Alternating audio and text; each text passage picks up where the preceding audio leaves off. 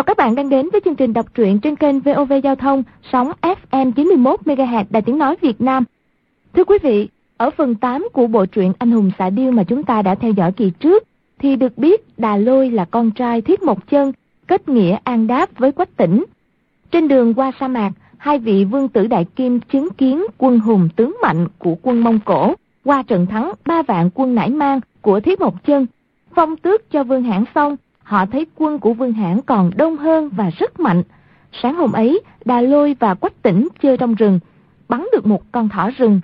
Nhóm trẻ gần đấy chạy ra nhặt lấy con thỏ. Giữa lúc ấy, Giang Nam Thất Hiệp vừa đến chứng kiến. Hai nhóm trẻ xảy ra xô xát.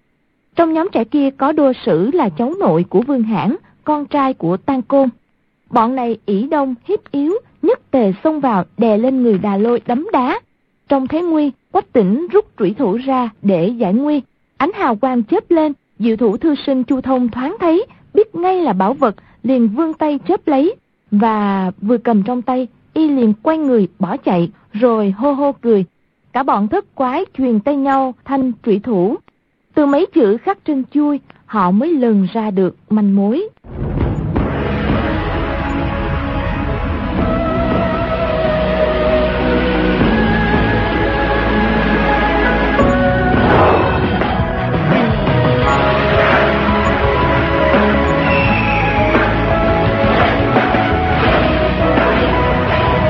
Ngọn thủy thủ bay tới trước mặt.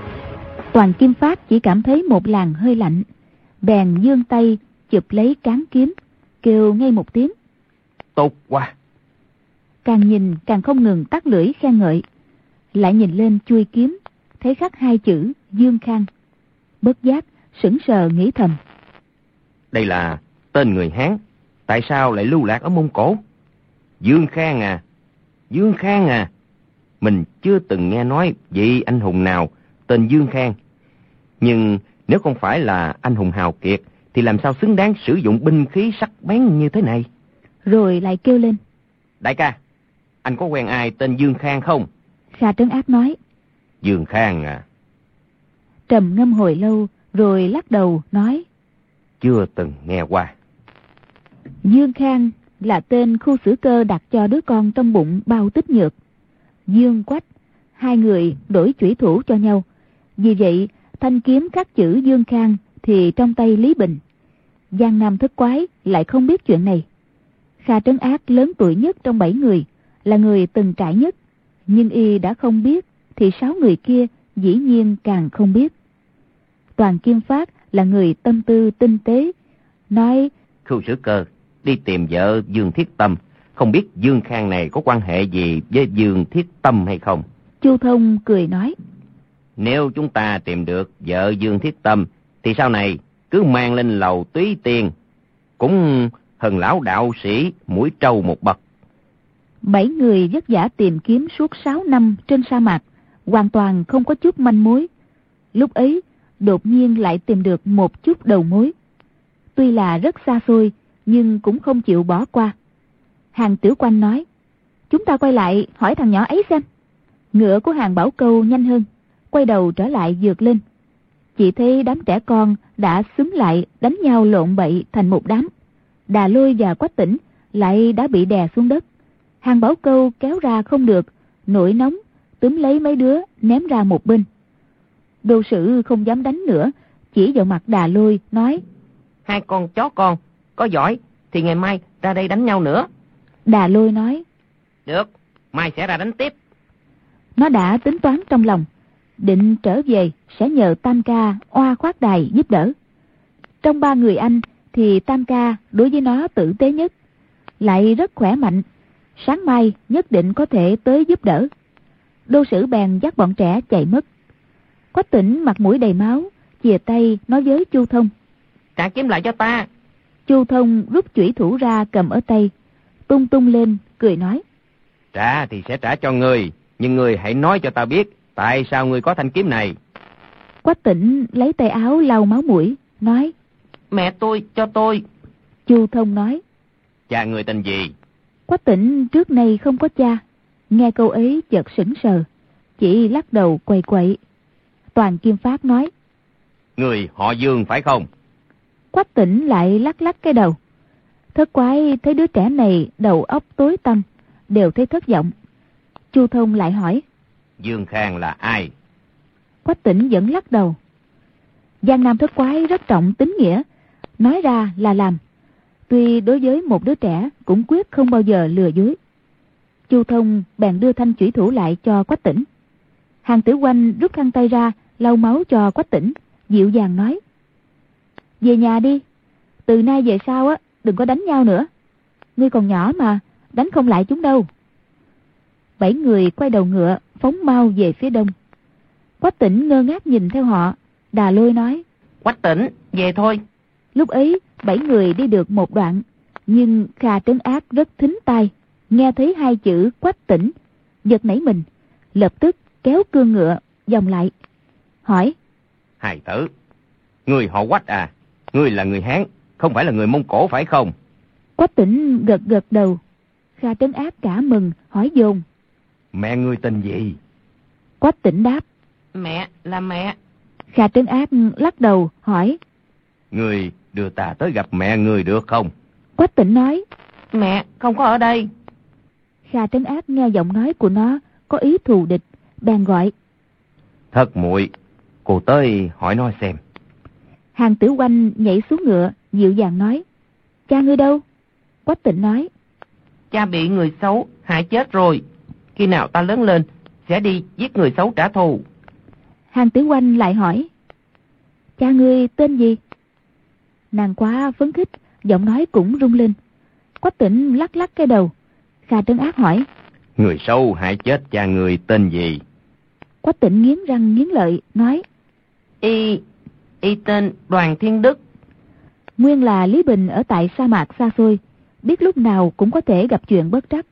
Chuyện mình có thể còn sống mà trở về quê cũ Trung Nguyên hay là không, quả thật rất xa xôi. Nếu mình đột nhiên chết đi, thì đứa con này ngay cả tên tuổi kẻ thù cũng vĩnh viễn không biết, nên đã sớm đem tên tuổi diện mạo Đoàn Thiên Đức kể đi kể lại cho nó nghe. Nàng là một cô gái nhà quê thất học, trước nay chỉ gọi chồng là Khiếu ca, nghe người ngoài gọi y là Quách đại ca, còn tên thật của chồng là gì thì nàng không hề để ý. Quách Tĩnh cũng chỉ biết cha là cha, trước này không hề biết tới tên khác. Ba chữ Đoàn Thiên Đức Quách Tĩnh nói ra cũng không có tiếng vang gì lớn, nhưng đột nhiên truyền vào tai thất quái. Bảy người lập tức trợn mắt há miệng, như ba tiếng sét nổ rền giữa trời quang. Không có oai lực nào kinh tâm động phách cho bằng. Trong chớp mắt ấy, giống như đất chuyển núi nghiêng, gió mây đổi sắc. Qua một lúc, Hàn Tiểu Oanh mới bật tiếng reo lớn. Trương A Sinh đấm ngực thùm thụp, Toàn Kim Phát ôm chặt vai Nam Hy Nhân, Hàn Bảo Câu suýt nữa thì ngã ngựa, Kha Trấn Ác ôm bụng cười sằng sặc, Chu Thông thì cứ xoay vòng vòng như một con ốc. Đà Lôi và Quách Tĩnh nhìn thấy bộ dạng họ như thế, vừa buồn cười vừa kỳ quái.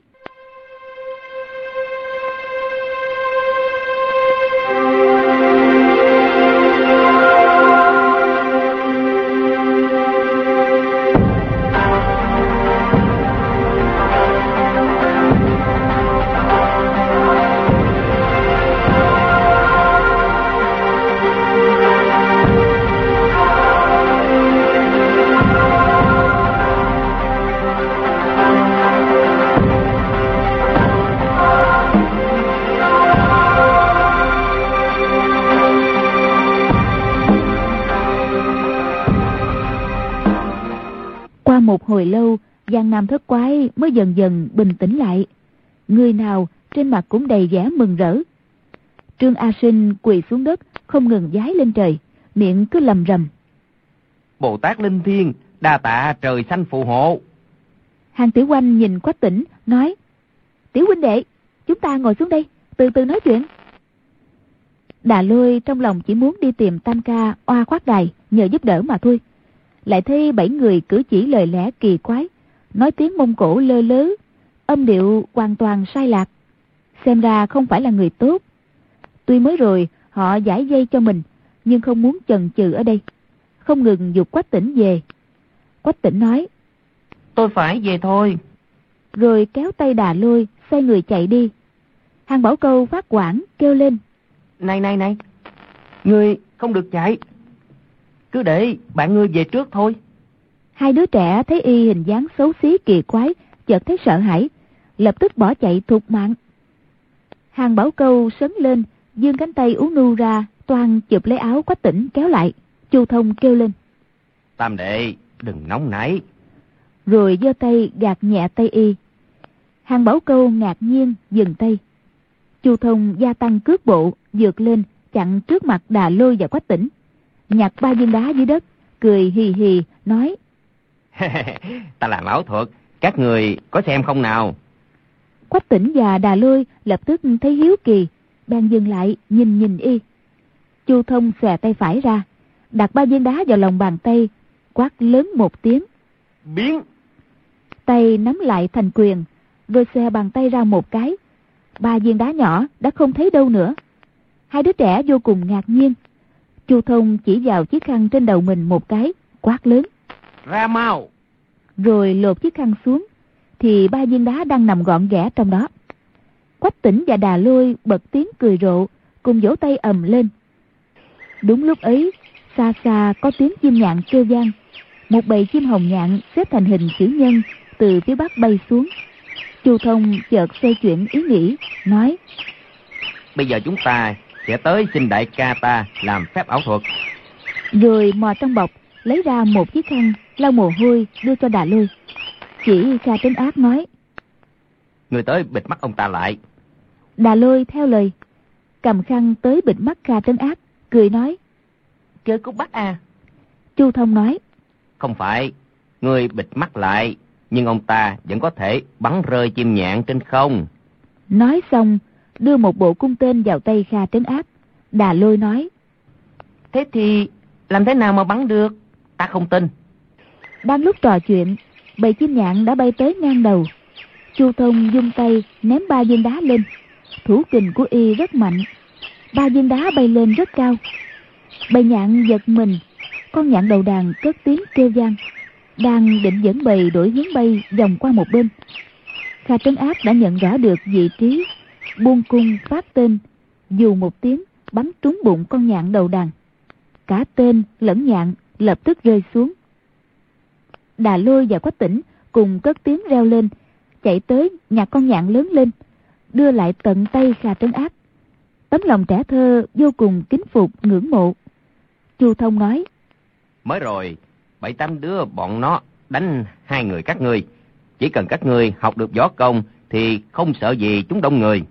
Đà Lôi nói: Sáng mai chúng tôi sẽ đánh nhau nữa, tôi sẽ gọi thêm anh tôi. Chu Thông nói: Gọi anh giúp à?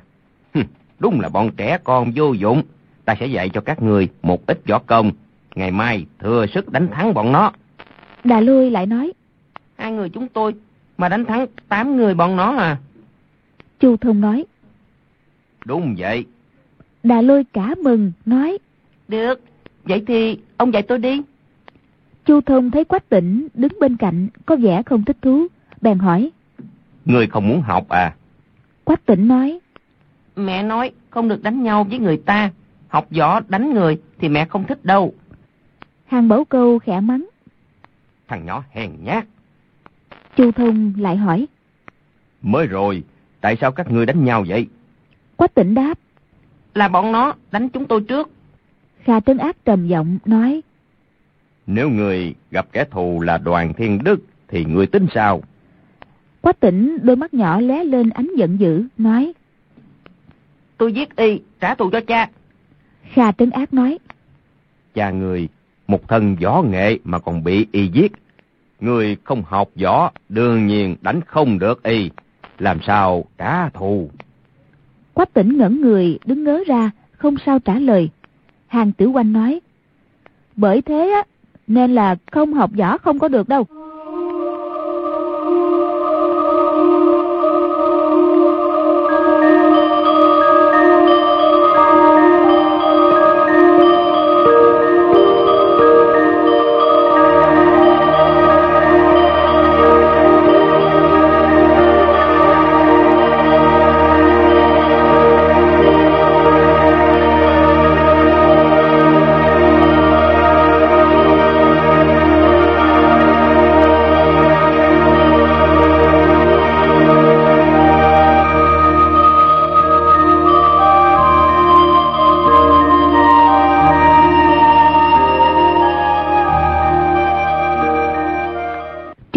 chỉ vào dãy núi quan bên phải, nói: Nếu người muốn học võ trả thù thì khuya hôm nay lên đó tìm bọn ta. Có điều người chỉ được tới một mình. Ngoài người bạn nhỏ này của người thì không được để người ngoài biết. Người có dám không? Có sợ ma không? Quách Tĩnh vẫn ngơ ngác không trả lời. Đà Lôi thì nói: Ông dạy võ cho tôi đi. Chu Thông chợt kéo khuỷu tay nó một cái, chân trái móc nhẹ. Đà Lôi ngã ngửa ra đất. Nó lồm cồm bò dậy, giận dữ nói: Tại sao ông lại đánh tôi?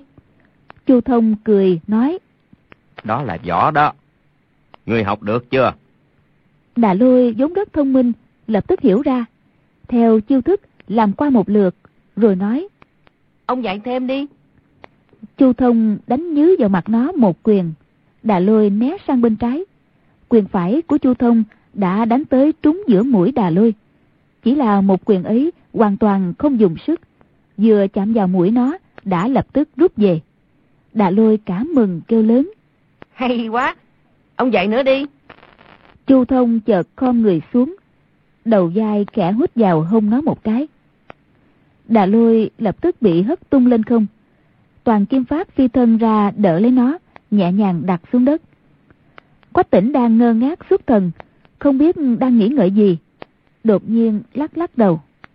Thất quái thấy Đà Lôi thông minh lanh lợi như thế, so ra thì Quách Tĩnh càng có vẻ ngu ngốc không bằng, đều không kìm được nỗi buồn bã. Hàn Tiểu Oanh thở dài một tiếng, mi mắt đỏ lên. Toàn Kim Phát nói: Tôi thấy cũng không cần phải phí tâm làm gì, chỉ cần đưa mẹ con nó về lại Giang Nam giao cho Khưu đạo trưởng. Việc tỉ võ thì chúng ta nhận thua quách cho xong. Chu Thông nói: Thằng nhỏ này tư chất quá kém, không phải là người học võ. Hàn Bảo Câu nói: Nó còn có một chút cứng rắn, tôi cũng thấy chẳng ra sao. Thất quái dùng thổ âm Giang Nam nhao nhao bàn bạc. Hàn Tiểu Oanh xua xua hai đứa trẻ, nói: Các ngươi đi đi. Đà Lôi kéo Quách Tĩnh vui vẻ đi về. Giang Nam thất quái cai đắng sáu năm, buôn ba mấy ngàn dặm trên sa mạc mênh mông. Một sớm gặp được Quách Tĩnh, vốn là nỗi mừng trên trời rơi xuống. Không ngờ chỉ vui vẻ được một lúc đã thấy Quách Tĩnh tư chất mười phần ngu xuẩn, rất khó học được võ công thượng thặng. Bất giác lòng như tro nguội. Chuyện này mới thật là khó chịu. Tính lại chẳng bằng không tìm ra Quách Tĩnh còn hơn. Hàn Bảo Câu nhấc roi ngựa lên, không ngừng đập xuống mặt cát để trút giận, đánh đến nỗi bụi bốc mù mịt, không chịu dừng tay. Chỉ có Nam Sơn Tiều Tử, Nam Hy Nhân, thủy chung không nói câu nào. Kha Trấn Ác nói: Tư đệ, người nói thế nào? Nam Hy Nhân nói: Tốt lắm. Chu Thông nói: Cái gì mà tốt? Nam Hy Nhân nói: Thằng nhỏ ấy tốt lắm. Hàn Tử Oanh vội hỏi: Tứ ca cứ cái tính đó, khó mà cãi miệng được một câu à, cũng không chịu nói thêm chữ nào. Nam Hy Nhân cười khẽ một tiếng, nói: Lúc ta nhỏ cũng rất ngu ngốc. Y trước nay trầm lặng ít nói, câu nào cũng nghĩ ngợi cặn kẽ rồi mới nói ra, nên không nói thì thôi, chứ nói là đúng. Lục quái nghe y nói thế, lập tức như thấy được một tia ánh sáng, đã không còn cúi đầu thở ra như lúc nãy. Trương A Sinh nói: Đúng đúng, tôi có thông minh bao giờ đâu. Nói xong liếc Hàn Tiểu Oanh. Chu Thông nói: Cứ xem tối nay nó có dám một mình lên núi không. Toàn Kim Phát nói: Tôi thấy quá nữa là không dám, để tôi đi tìm chỗ nó ở. Nói xong nhảy lên ngựa, phóng theo Đà Lôi và Quách Tĩnh. Từ xa nhìn thấy hai đứa chạy vào lều Mông Cổ.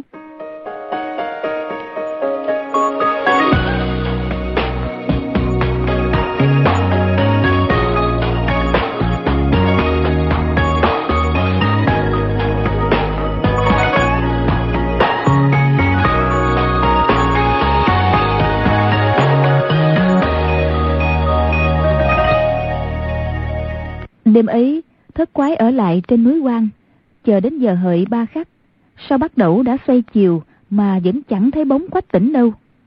Chu Thông thở dài nói: uhm, Giang Nam thất quái oai phong một thời, rốt lại bị thua dưới tay lão đạo sĩ xấu xa ấy. Chỉ thấy ở chân trời phía tây mây đen dày đặc đùng lên thành khối. Trên đầu là một bầu trời xanh mờ mờ, không có một bóng mây nào. Gió Tây Bắc lúc thổi lúc dừng, bóng trăng dần dần lên tới giữa trời. Quanh vành trăng có một quầng sáng đỏ. Hàn Tiểu Oanh nói: "Sợ đêm nay có mưa lớn, nếu mưa thì thằng nhỏ ấy càng không tới." Trương A Sinh nói: "Vậy thì sáng mai chúng ta tìm tới chỗ nó." Kha Trấn Ác nói: "Từ chất ngu xuẩn cũng không quan trọng, chỉ là thằng nhỏ ấy hơi nhát gan một chút." Nói xong lắc lắc đầu. Bảy người đang than thở, Hàn Bảo Câu đột nhiên a à một tiếng, chỉ vào đám cỏ rậm nói: "Cái gì kia?"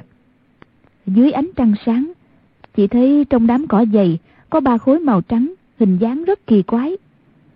Toàn Kim Phát bước tới xem, chỉ thấy là ba đống đầu lâu, nhưng xếp lên nhau rất chỉnh tề ngay ngắn. Y cười nói: "Nhất định là bọn trẻ bướng bỉnh kia nghịch ngợm, xếp đầu lâu người ra đây."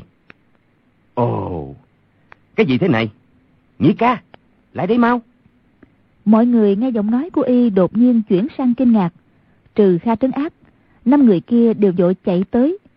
Toàn Kim Phát cầm một cái đầu lâu lên đưa Chu Thông nói: "Huynh nhìn xem nè." Chu Thông nhìn lên tay Y, chỉ thấy giữa cái đầu lâu có năm cái lỗ như dùng ngón tay chọc thủng. Y đưa tay sờ một cái, năm ngón tay vừa khớp lọt vào năm cái lỗ. Lỗ chỗ ngón cái lọt vào hơi to hơn, lỗ chỗ ngón út lọt vào hơi nhỏ hơn.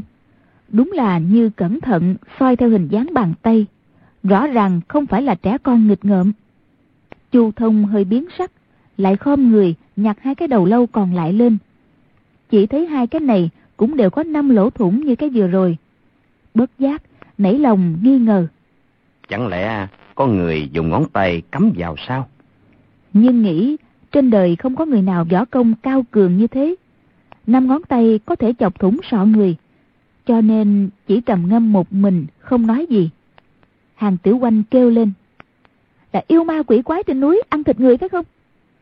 Hàn Bảo Câu nói: "Đúng rồi, nhất định là ma quỷ trong núi." Toàn Kim Phát trầm ngâm nói: "Nếu là ma quỷ trong núi thì xếp mấy cái đầu lâu này ngay ngắn như thế để làm gì cơ chứ?" Kha Trấn Ác nghe tới câu ấy, nhảy bật dậy hỏi: "Xếp như thế nào?" Toàn Kim Phát đáp: "Tất cả có ba đống xếp thành hình chữ phẩm, mỗi đống có chín cái đầu lâu." Kha Trấn Ác hoảng sợ hỏi: "Có phải chia làm ba tầng, tầng dưới năm cái, tầng giữa ba cái, tầng trên một cái không vậy?" Toàn Kim Phát ngạc nhiên nói: "Phải rồi, đại ca, sao anh biết?" Kha Trấn Ác không trả lời, nói ngay: "Mau đi về phía Đông Bắc và Tây Bắc, mỗi hướng một trăm bước, xem có cái gì khác không." Sáu người thấy thần sắc của Y rất nghiêm trọng, thậm chí còn như hoảng hốt. Khác hẳn vẻ thản nhiên ung dung lúc bình thời, không dám coi thường, liền ba người một toán, chia ra đi về hai hướng Đông Bắc và Tây Bắc dài trăm bước. Giây lát, Hàn Tiểu Oanh phía Đông Bắc và Toàn Kim Phát phía Tây Bắc đồng thời kêu lên: "Ở đây cũng có đầu lâu, ở đây cũng có." Kha Trấn Ác phi thân về phía Tây Bắc, hạ giọng quát: "Đang lúc sống chết trước mắt, ngàn vạn lần không được lớn tiếng." Ba người ngạc nhiên không hiểu. Kha Trấn Ác đang vội vàng phi về phía Đông Bắc, tới cạnh bọn Hàn Tiểu Oanh, cũng bảo họ nói khẽ như vậy. Trương A Sinh hạ giọng hỏi: "Là yêu quái hay là kẻ thù vậy?" Kha Trấn Ác nói: "Sở dĩ ta mù là nhờ họ ra ơn dạy dỗ cho đó." Lúc ấy, bọn Toàn Kim Phát phía Tây Bắc đã chạy tới, đứng dây chung quanh Kha Trấn Ác. Nghe Y nói thế, ai cũng hoảng sợ.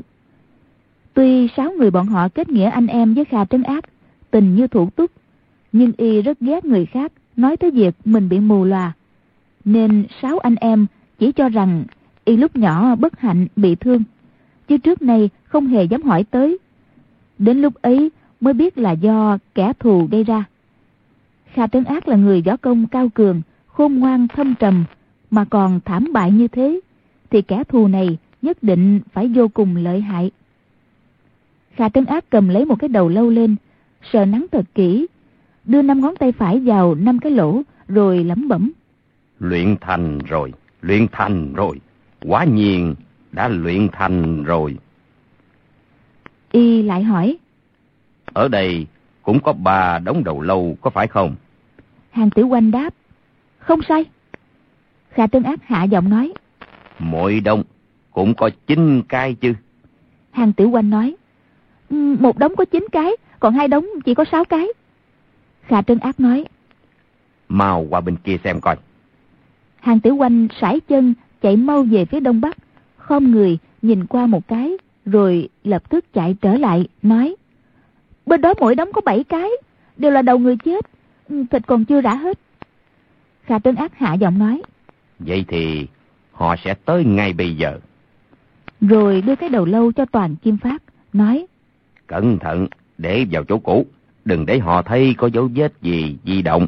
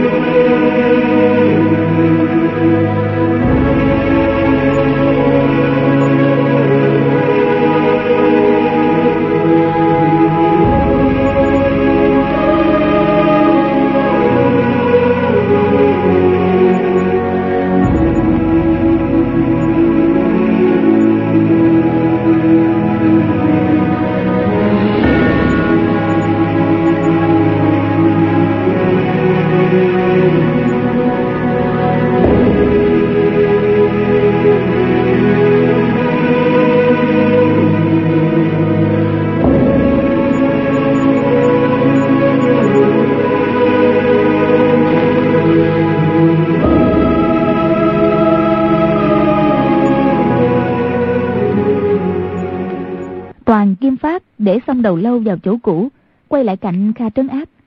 Sáu anh em ngơ ngác nhìn đại ca, chờ y giải thích. Chỉ thấy y ngẩng đầu nhìn trời, da thịt trên mặt không ngớt giật giật, nghiêm nghị nói: đây là đồng thi thiết thi. Chu Thông giật nảy mình, nói: đồng thi thiết thi? Chẳng phải đã chết lâu rồi sao? Chẳng lẽ vẫn còn sống mà? Kha Trấn Áp nói: ta cũng cho rằng họ đã chết, nhưng té ra là họ ẩn náu ở đây để luyện cửu âm bạch cốt trảo. Các vị huynh đệ, mọi người mau lên ngựa chạy về phía đông nam, ngàn vạn lần không được quay lại. Chạy được một ngàn dặm thì dừng lại chờ ta mười ngày. Nếu ngày thứ mười mà ta không tới thì không cần chờ nữa. Hàn Tiểu Oanh vội hỏi: đại ca, anh nói gì vậy? Chúng ta đã uống máu ăn thề, thề đồng sinh đồng tử mà. Sao anh bảo bọn tôi chạy chứ? Kha Trấn Ác xua tay lia lịa, nói: Thôi thôi thôi, chạy mau đi, chạy mau đi, chần chừ là không kịp đâu. Hàn Bảo Câu tức giận nói: huynh coi bọn tôi là kẻ bất nghĩa à? Trương A Sinh nói: nếu Giang Nam Thất Quái đánh không lại người ta, thì để lại bảy cái mạng sống ở chỗ này cũng được, lẽ nào có chuyện chạy trốn chứ? Kha Trấn Ác vội nói: hai người này võ công vốn vô cùng cao cường, bây giờ lại luyện thành cửu âm bạch cốt trảo, bảy người chúng ta quyết không phải là đối thủ của họ, cần gì phải chết uổng mạng ở đây. Sáu người biết y vốn tâm cao khí ngạo, không hề chịu lép vế. Trường Xuân Tử, Khưu Xử Cơ võ công cao cường như thế mà y còn dám giao đấu, không hề sợ hãi, nhưng lại úy kỵ hai người này như thế, chắc đối phương phải lợi hại vô cùng. Toàn Kim Phát nói: vậy thì chúng ta cùng đi. Kha Trấn Ác lạnh lùng nói: họ làm ta suốt đời khốn khổ, chuyện đó bỏ qua cũng được, nhưng mối thù của huynh trưởng ta thì không thể nào không báo. Nam Hy Nhân nói: có phúc thì cùng hưởng, có nạn thì cùng chịu. Y lời ít ý sâu, mà đã nói ra rồi thì không bao giờ đổi lại. Kha Trấn Ác trầm ngâm giây lát, vốn biết mọi người nghĩa khí sâu nặng, vốn cũng quyết không lẽ nào gặp nạn lại bỏ chạy để thoát lấy thân. Mới rồi y nói câu ấy là vì lúc nguy cấp nghĩ tới tính mạng của các anh em, lại như không lựa lời, nên lúc bấy giờ thở dài một tiếng nói: được, nếu đã thế thì mọi người ngàn vạn lần phải cẩn thận đó. Đồng Thi này là đàn ông, Thiết Thi là đàn bà, hai người là vợ chồng. Năm xưa họ bắt đầu luyện Cửu Âm Bạch Cốt Trảo, bị anh em ta bắt gặp. Huynh trưởng của ta chết dưới tay họ, ta thì bị mù hai mắt. Những chuyện khác thì bây giờ không kịp nói. Mọi người phải đề phòng, thủ trảo của họ lợi hại lắm đó. Lục đệ, ngươi đi về phía nam một trăm bước xem có một cổ quan tài nào không. Toàn Kim Phát chạy mau về phía nam. Được một trăm bước, không thấy quan tài. Nhìn quanh thật kỹ, thấy dưới đất lộ ra góc một phiến đá. Bèn dùng lực kéo một cái, phiến đá không hề chuyển động. Y quay đầu vẫy vẫy tay, mọi người nhất tề chạy tới. Trương A Sinh, Hàn Bảo Câu cúi xuống dùng sức, è è mấy tiếng. Hai người hợp lực nhấc phiến đá lên. Dưới ánh trăng, chỉ thấy dưới phiến đá là một cái hầm đất. Dưới hầm có hai xác chết mặc quần áo theo lối Mông Cổ. Kha Trấn Ác bước xuống dưới hầm đất, nói: Hai tên ma đầu này đến lúc luyện công sẽ sử dụng đầu xác chết. Ta núp ở đây bất ngờ tấn công vào chỗ yếu của họ. Mọi người chia ra mai phục chung quanh, ngàn vạn lần không được để họ phát giác. Phải chờ sau khi ta ra đòn, mọi người mới nhất tề xông lên, ra tay, tuyệt đối không được nương nhẹ chút nào. Lối am toan này tuy không được quang minh lỗi lạc, nhưng địch nhân rất ác, rất mạnh. Nếu không làm như thế, thì bảy anh em chúng ta không ai sống được đâu. Y hạ giọng, nói rõ từng câu từng chữ. Sáu anh em liên tiếp vâng dạ. Kha Trấn Ác lại nói: Hai người này vô cùng cơ cảnh, hơi có tiếng động hay dáng vẻ khác lạ là có thể phát giác ngay từ xa. Đẩy phiến đá này lên như cũ, chỉ để hở một đường nhỏ cho ta thở là được. Sáu người theo lời, khẽ khàng đặt phiến đá lại chỗ cũ, rồi cùng tuốt binh khí ra, tản ra bốn phía, núp kín trong đám cây cối rậm rạp. Hàn Tiểu Oanh thấy Kha Trấn Ác trịnh trọng như thế, quả thật là từ khi quen biết y đến nay chưa bao giờ thấy, vừa lo lắng vừa tò mò. Lúc tới núp cạnh Chu Thông, bèn thì thào hỏi: Đồng Thi, Thiết Thi là ai thế? Chu Thông đáp: Hai người này coi chung là Hắc Phong Song Sát, năm xưa làm ác ở phương Bắc.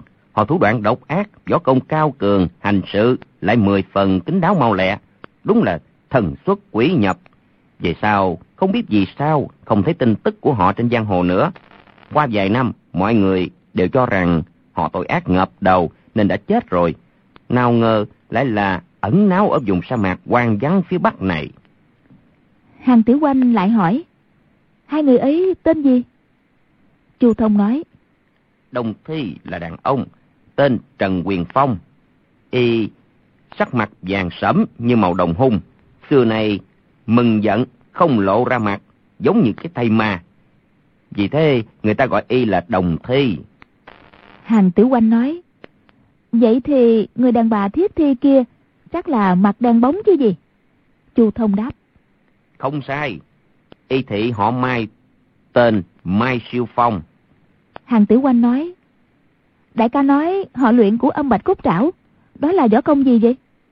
Chu Thông nói: Ta cũng chưa từng nghe tới. Hàn Tiểu Oanh nhìn qua chín cái đầu lâu chất thành một cái tháp nhỏ màu trắng, nhìn thấy hai cái hố mắt đen ngòm của cái đầu lâu trên cùng chĩa thẳng về phía mình, giống như trợn mắt nhìn qua, bất giác trong lòng lạnh buốt, ngoảnh đầu đi không dám nhìn nữa, trầm ngâm nói: Tại sao trước nay đại ca không nói tới chuyện này nhỉ? Chẳng lẽ...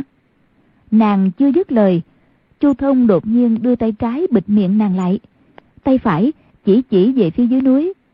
Hàn Tiểu Oanh trong đám cỏ rậm nhìn xuống, chỉ thấy dưới ánh trăng sáng xa xa có một cái bóng đen to béo lướt mau trên mặt cát tới gần. Thế rất mau lẹ, bèn nghĩ thầm: Thật xấu hổ quá, té ra nhị ca nói chuyện với mình mà nãy giờ vẫn không lơi lỏng việc giám sát địch nhân.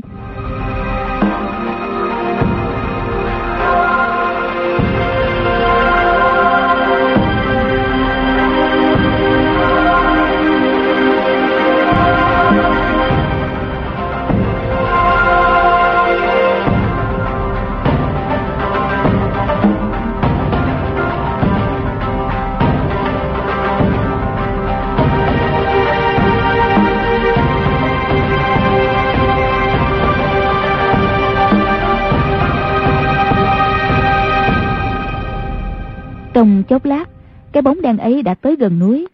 Lúc ấy đã nhìn được rõ, té ra là hai người dựa vào nhau nên thấy đặc biệt to béo.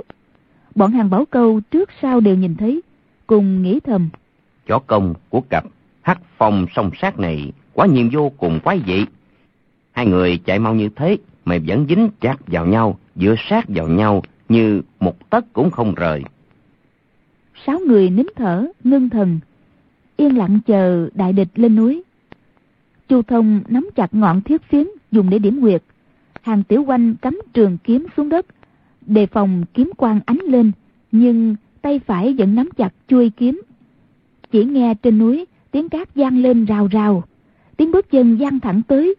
Mọi người đều tim đập thình thịch, chỉ thấy lúc ấy thời gian trôi đi rất chậm. Bây giờ gió Tây Bắc càng thổi mạnh, mây đen ở chân trời phía Tây như núi đồi trùng trùng điệp điệp, từng đám từng đám ùng ùng kéo tới.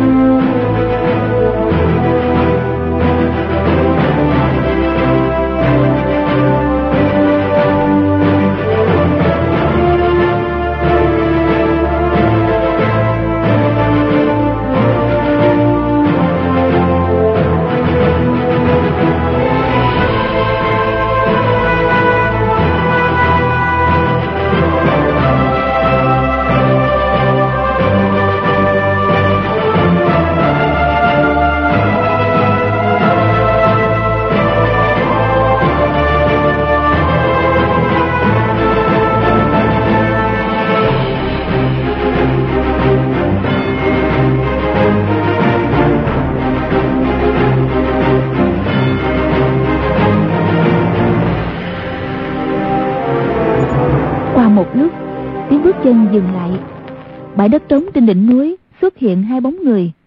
Một đứng bất động, trên đầu đội khăn, ăn mặc như người Mông Cổ.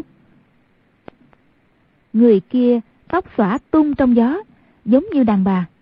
Hàn Tiểu Oanh nghĩ thầm: Đây ắt là Đồng Thi Thiết Thi rồi, để xem họ luyện công ra sao. Chỉ thấy người đàn bà kia chậm rãi đi vòng quanh người đàn ông, các khớp xương bật lên tiếng kêu răng rắc. Cước bộ mau dần, tiếng răng rắc cũng càng lúc càng vang to hơn, như mấy phiến sừng dê đồng thời gõ vào nhau. Giang Nam Lục Quái nghe thế ngấm ngầm run sợ, nghĩ thầm: Nội công của y thị đã luyện tới mức ấy, chẳng trách đại ca lại nghiêm trọng như thế. Chỉ thấy hai tay của y thị không ngừng lúc co lúc duỗi, mỗi lần co duỗi các khớp xương đều bật lên tiếng lách cách. Mái tóc dài chuyển động theo thân hình dựng đứng trên đầu, trông rất kỳ quái, đáng sợ. Hàn Tử Oanh chỉ thấy một làn khí lạnh dâng lên trong lòng, toàn thân nổi da gà. Đột nhiên, người đàn bà kia chưởng phải dựng lên, chưởng trái vỗ mạnh vào ngực người đàn ông. Giang Nam Lục Quái ai cũng ngạc nhiên. Chẳng lẽ tấm thân quyết nhục của chồng y thị lại chịu nổi một chưởng đó?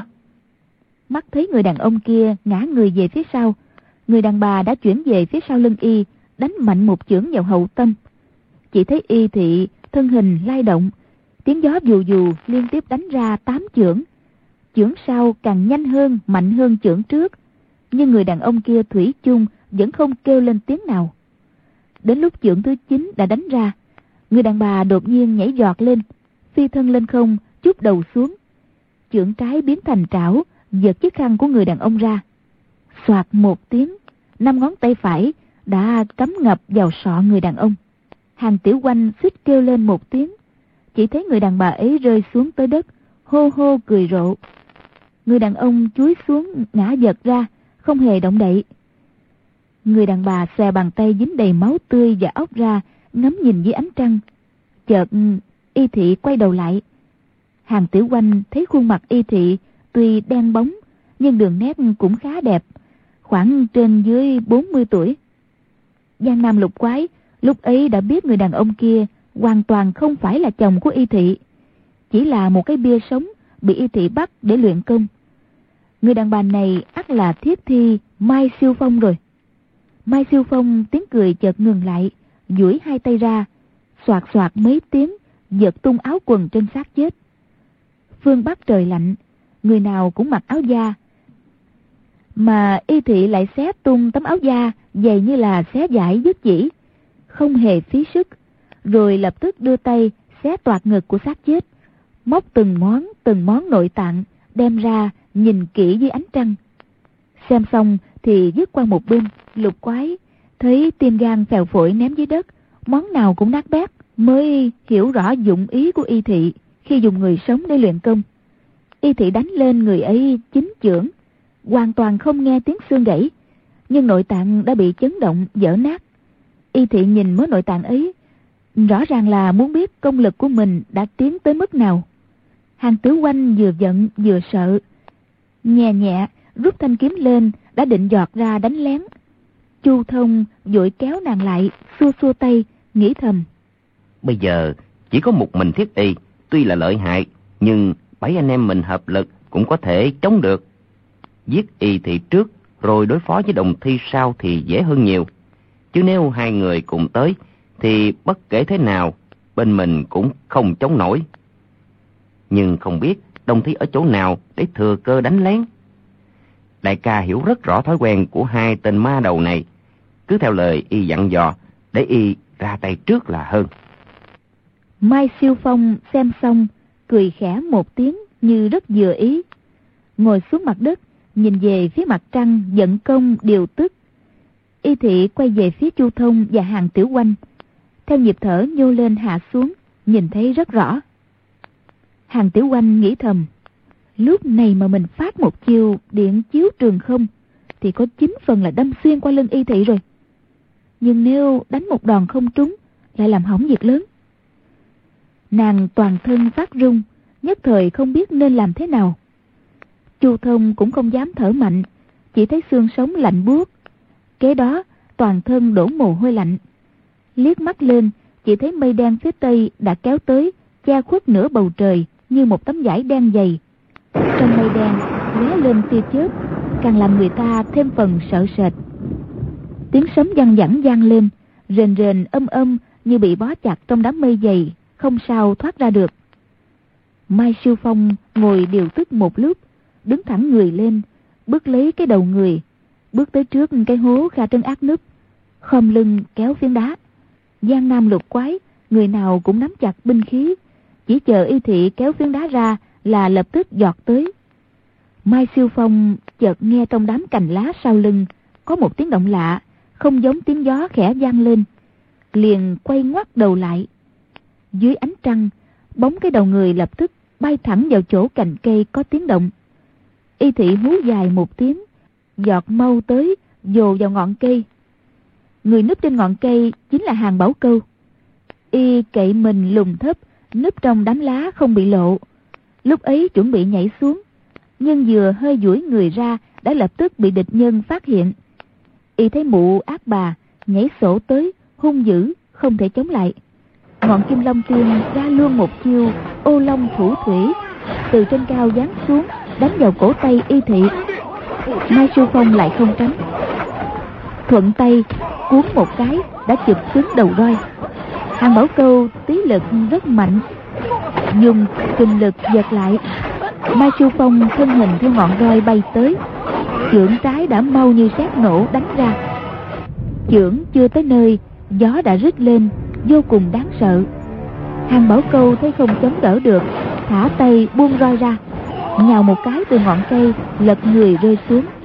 Mai Siêu Phong không để y rảnh tay thoát thân, bèn lộn người xuống chụp theo, năm ngón tay nhắm vào hậu tâm của y vồ tới. Hàn Bảo Câu chỉ cảm thấy trên xương sống có một làn hơi lạnh phủ lên, vội cố sức nhoài mau về phía trước. Đúng lúc ấy, thấu cốt chùy của Nam Hy Nhân và tụ tiễn của Toàn Kim Phát dưới gốc cây đã song song bắn tới Mai Siêu Phong.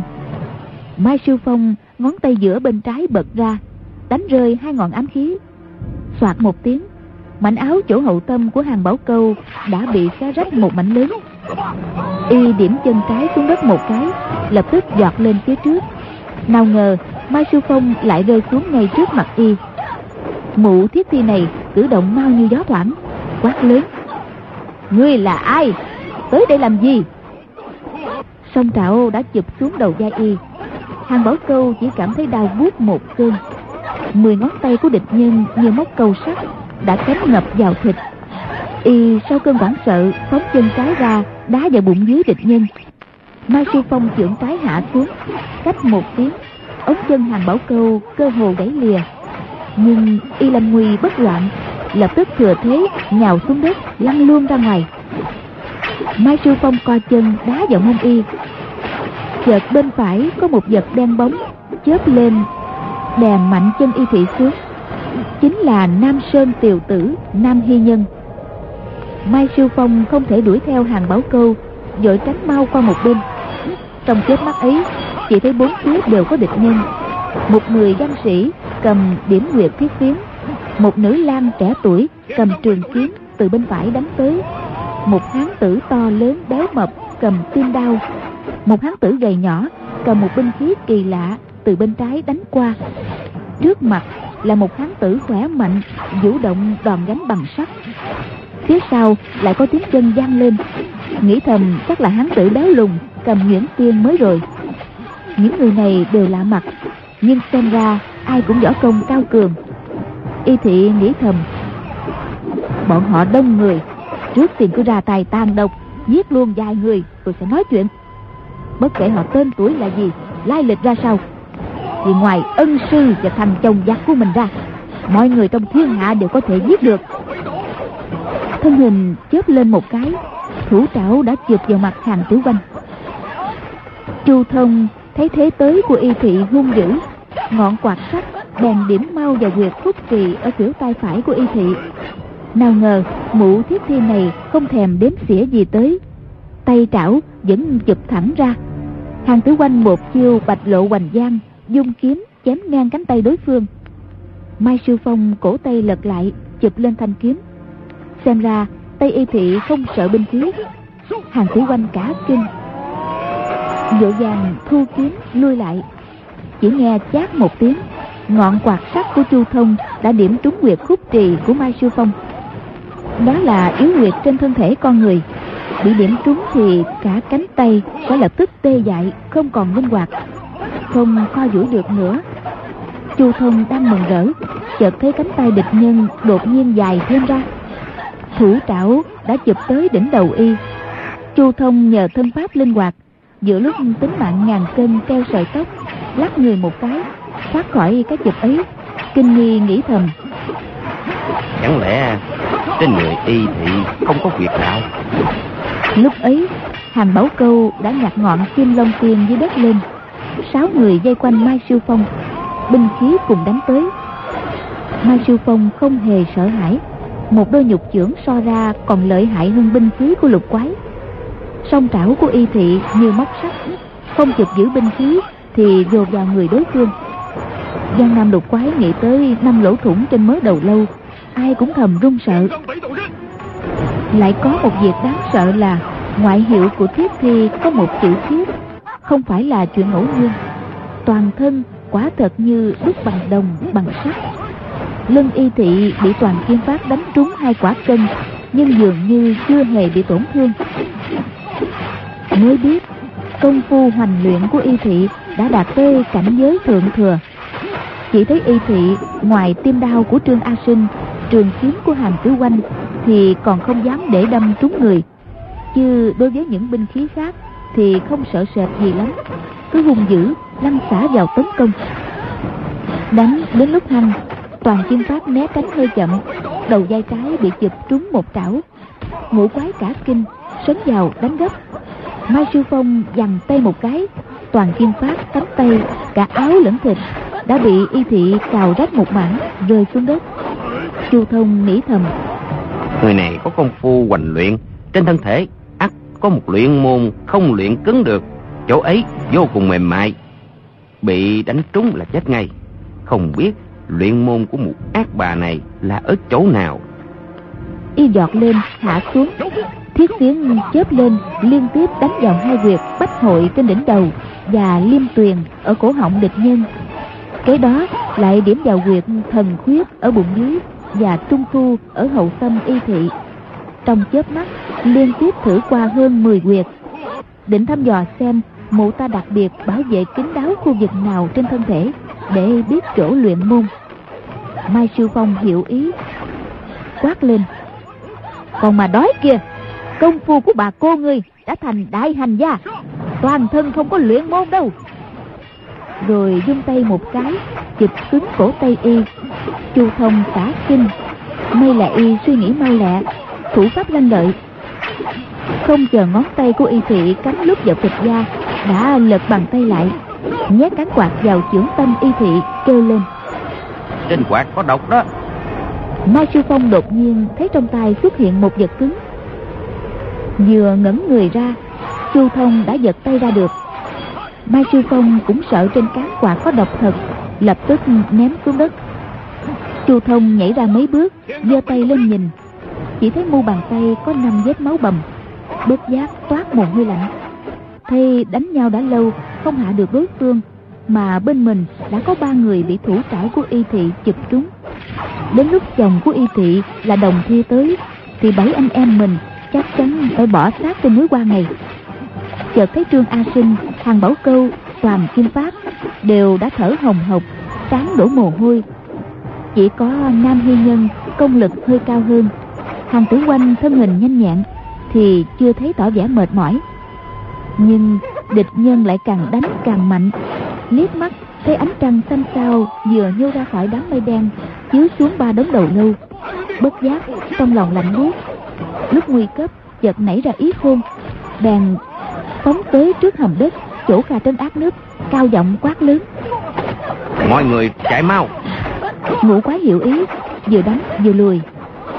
Mai Siêu Phong cười nhạt nói: "Bọn con quan ở đâu? Nãy ra tới đây ám toán lão nương, bây giờ muốn chạy trốn thì đã muộn rồi." Rồi sải chân đuổi theo. Nam Hy Nhân, Toàn Kim Phát, Hàn Tiểu Oanh, ba người hết sức chống lại. Chu Thông, Trương A Sinh, Hàn Bảo Câu, ba người không lưng hợp sức, binh một tiếng ném tiếng đá qua một bên. Đúng lúc ấy, tay trái Mai Siêu Phong đã chụp cứng chiếc đòn đánh của Nam Hy Nhân, tay chảo bên phải dung ra chĩa thẳng vào hai mắt y. Chu Thông quát lớn một tiếng: "Cứu mau đi!" Ngón tay chỉ ra một cái, hai mắt nhìn lên trời, tay trái giơ cao dãy dãy liên tiếp, tự hồ gọi đồng bạn trên cao nhảy xuống giáp kích. Mai Siêu Phong cả kinh, bất giác ngoảnh nhìn một cái, chỉ thấy mây đen đầy trời che mất nửa dần trăng, chứ đâu có người nào.